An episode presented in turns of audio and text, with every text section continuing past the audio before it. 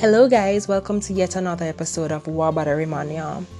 Current situation I am recording it during the middle of the day and I have no idea why, especially since there's so many cars passing by my house. I guess that is pretty telling of where I live. I live in the ghetto. Anyways, if you are joining us for the very first time, then welcome. If this isn't your first time, then welcome again, neighbor. I may occasionally take a break ever so often to get my sips in, and yes, sips and not steps because I am drinking tea after all. And yes, I still want the Queen to be removed as head of state. Sue me. What can I say though? Tea does soothe my soul. Are you guys hearing me though? I'm officially a blogger. Use coupon code. I'm just playing with you all. The truth is, though, I really love tea and I have decided to put a pause on alcohol drinking. Well, a further pause since last week revealed to me that I am an emotional drinker. So I have decided to replace the cap on the vodka bottle and have some fun with warm water and yard rakings. In all honesty, though, I really love tea. And again, thank you all for joining me yet another week. I am seeing that a few persons have been checking out my podcast, and I truly appreciate that. It is quite an interesting feeling to put content out there and anticipate how well it will be received by others. The thing is, when I decided to start this podcast, I made a promise to myself that I would never try to upsell it. I would never ask persons to like, share, subscribe, comment, the usual stuff. I believe anyone who really likes what I'm doing will connect through their own volition. In this space, we value autonomy, no peer pressure. You all may recognize though that I tend to talk a lot. Yes, I am very talkative and should possibly expect a prelude to every episode. But to be fair, the topics that I will be discussing each week may very well be polarizing, and in a lot of cases, they are very polarizing. So I'm sure you all will forgive me for trying to warm my way up to them. I would honestly try to give a joke, but I believe I'm only funny in Jamaican. Funny story. Well, not so funny. I never knew people read me as intimidating, and so I was at this international conference delivering a speech, and for some reason decided to try my hand at giving a joke. So I tried, operative word being tried. No one laughed. No one laughed. They instead took notes why I did not see this as a moment to stop while I was ahead is a question that continues to plague me. I instead went in again with a good, this will be a part of the quiz. People were still taking notes. I remember talking to someone right after, and they said that they thought that I was just sharing some substantive point because they had never seen me laugh or attempted to joke around with anyone before. That may very well be the reason why you will never hear me try to include jokes in my podcast. I know my limitations and I'm fine with it. But if I have ever made you smile, get angry, feel sad, or curious about your purpose, then I am forever grateful. Some persons may be confused by my wanting my listeners to get upset, but to be honest, there's a lot to be upset about. Oftentimes, we pretend as if there isn't an array of emotions at, at our disposal, and so we expect people to only emote happiness. Rubbish.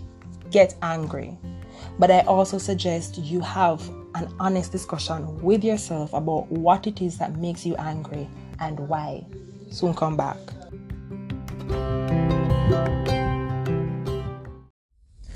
Wabada Remania is a weekly podcast published every Wednesday at 7 p.m. You can find us wherever you listen to podcasts. If you want to sponsor, collab, or work with us on a partnership, you can reach out to us via email at wabadaremania at gmail.com. Want to leave me a tip? Send to my PayPal, Remania. Now, on to this week's episode. Is the love of dogs by white people rooted in racism?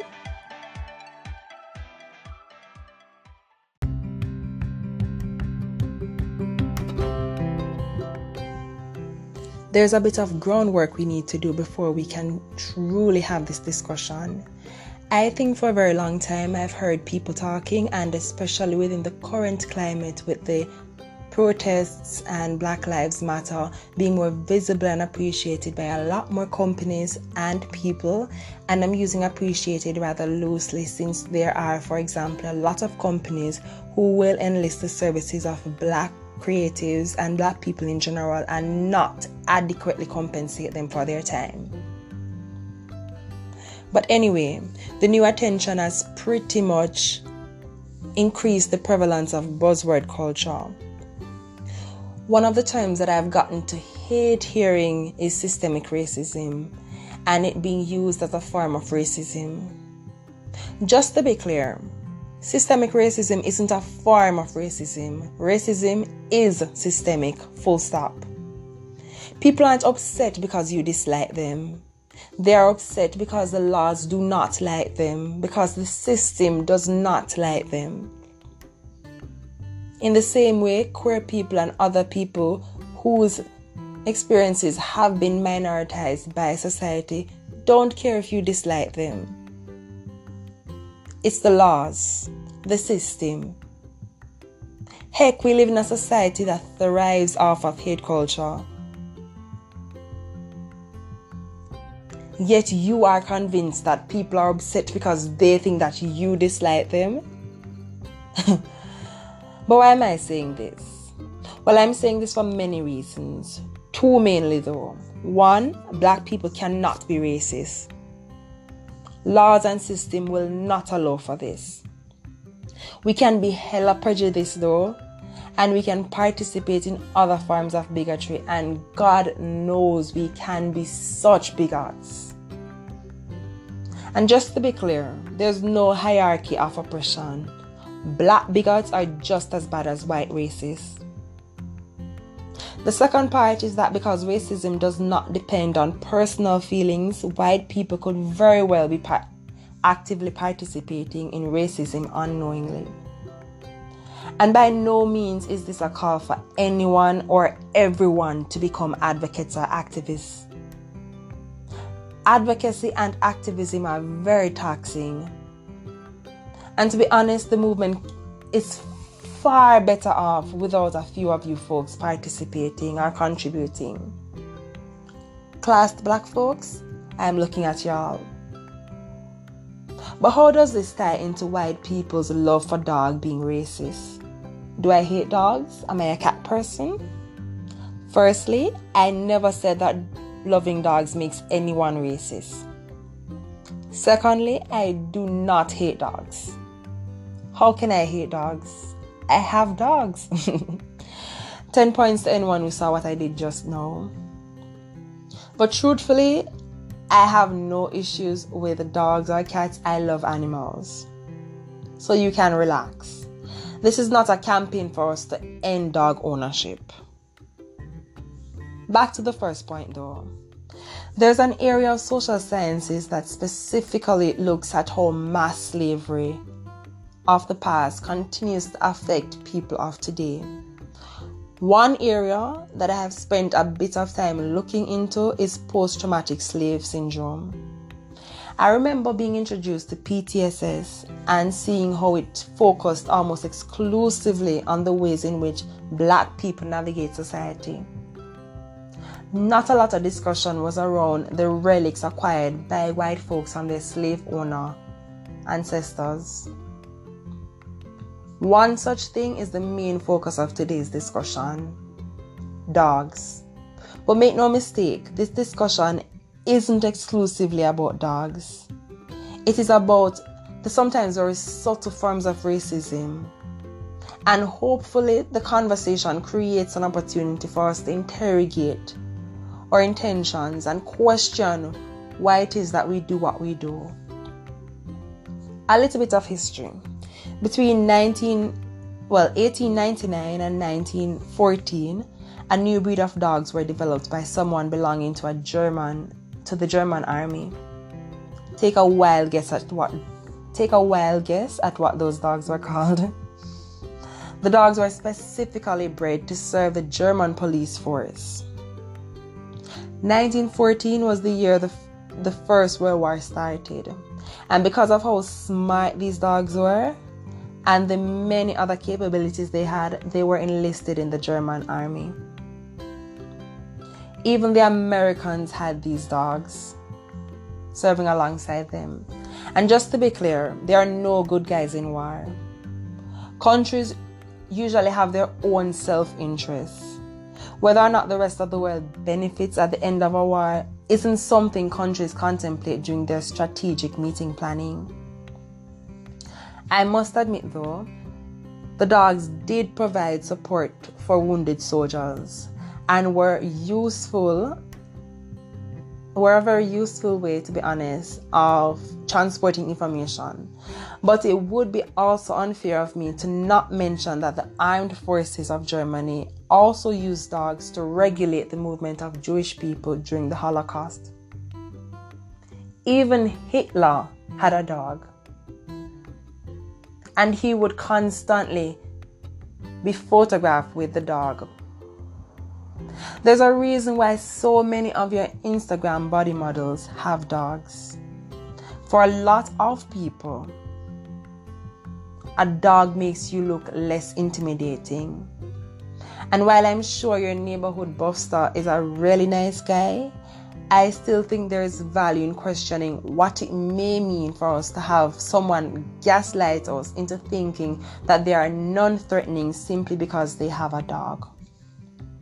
And no, this is not a call for you to assume the worst of people.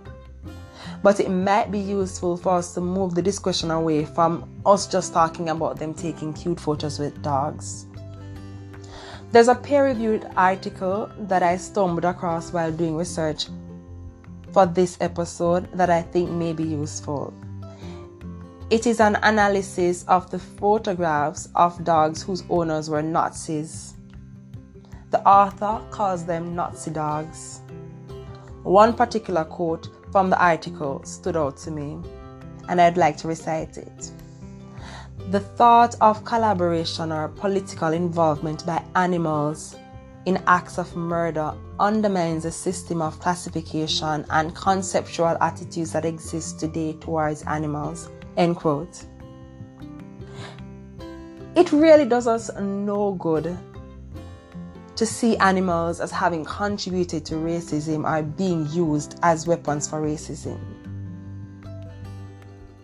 I, for one, know that for a lot of people, they'll be listening to this podcast and be asking, How can I be suggesting that dogs are intelligent enough to act on their own, their own volition?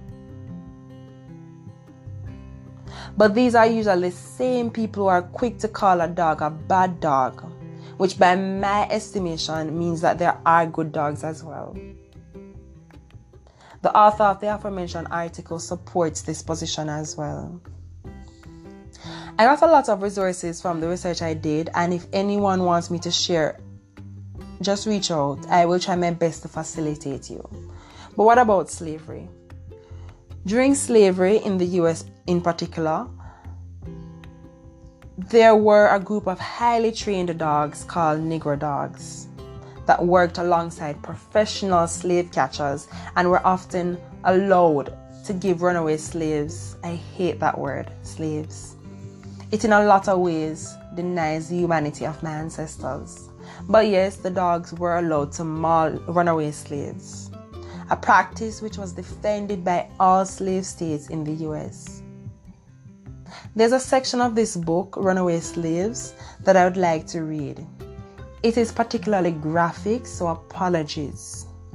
However, I still think it is important for us to know what a lot of people had to endure, and in a lot of cases, still have to endure. They went through it for their entire life, so why not live for a few moments in this discomfort? So, from the book the generic training of Negro taught dogs went like this. The dogs were locked up and never allowed to see a Negro except while training to catch him. Dogs were given the scent of a black person's shoe or article of clothing and taught to follow the scent. Slaves were sent out as trainees. when the dogs freed the slaves, the dogs were given meat as reward. Afterwards, they learned to follow any particular Negro scent, Negro by scent. Besides the patrollers, readiness with the zest of sport, their canine Negro hunters were fierce, vicious, fearsome beasts. If dogs were constrained at the, if dogs were not constrained rather at the end of a chase, they would tear a man to pieces. End quote. After slavery ended, dogs were used by the police force, particularly in the illicit drug trade, for which black and brown communities were targeted. I always knew that dogs had this great sense of smell, but not until recently I found out that dogs only correctly detect drug 20 to 30% of the times. Why are we using them then? Is it because with the right cues we can direct dogs to particular areas of interest to us? Going back Going back to PTSS, while it provides an adequate explanation for why most of my black friends, family, and myself fear dogs that do not belong to us, what bothered me is how I could never rationalize the need for white people to pet dogs that don't even belong to them? Is it in any way linked to the idea that they were never trained to harm them? This is how PTSS works. You know how you would have some mothers, black mothers, who will greet every acknowledgement of success made by their child by a stranger with some unflattering thing about their child? Say, for example, a stranger would say, I heard that your child is doing well in school. And the mother would reply with a, I just wish they would do more work around the house as well. During slavery, a compliment could mean the dissolution of a family unit. Your child could be seen as good enough or as a good enough asset to be sold. PTSS causes us PTSS causes us to recognize that while our child may not be sold off into slavery today, they can be seen as a threat to the progression of someone else's child. Someone who will limit the access to the limited resources they claim we have. And as a direct result, they would need to be dealt with.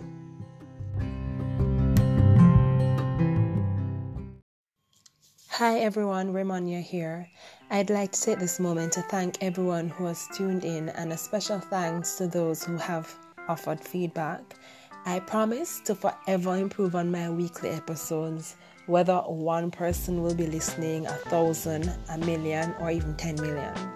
Remember, you can join in on the conversation using the hashtag WBR or WBRE2 for this week's episode specifically.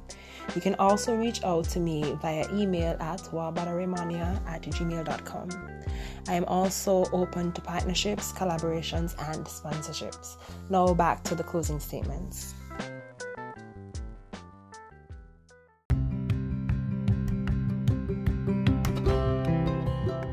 It pains me to say this every time, but here goes.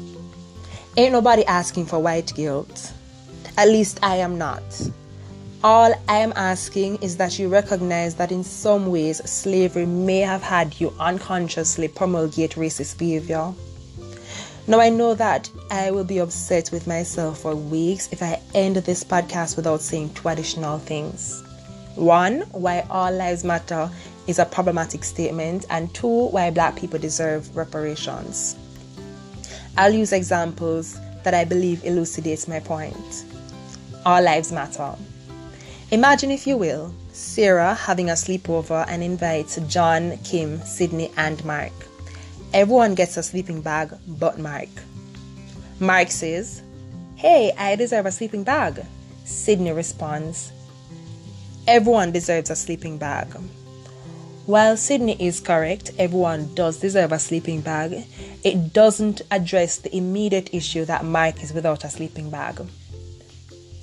My highlighting the ways in which the things that you are doing may be rooted in racism isn't an, isn't an attempt at guilting you into stopping the things that you are doing, which may seem uncontentious to you, but instead to ask whether or not this is something that I need to be doing. I often tell people that my goal is never to convince you, it is to speak my truth, and if you believe it to be true, then all the better.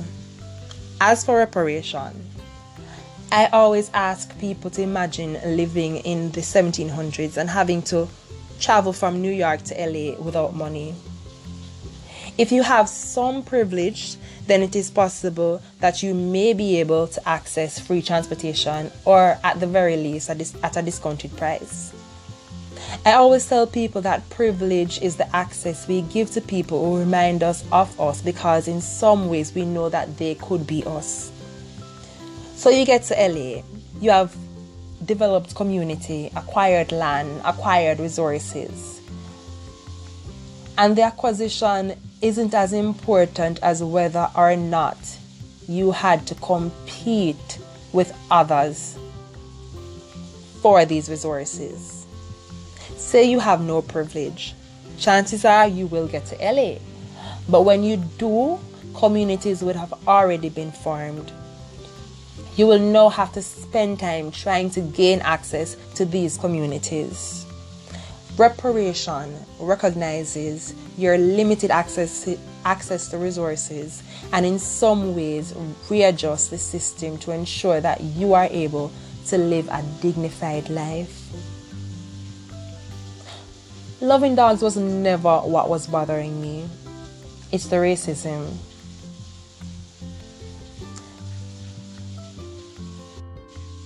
the idea that someone can say that they're not racist because they have black friends. And what really bothers me is the fact that I do not believe the conversations will change in my generation. We will continue to tell people that they are being racist and they will show us their black friends. We will continue to tell governments that their policies are racist and they will tell us that progress takes time. See you next week when we will be discussing Wabadarimania. Thank you again for joining and Wakod.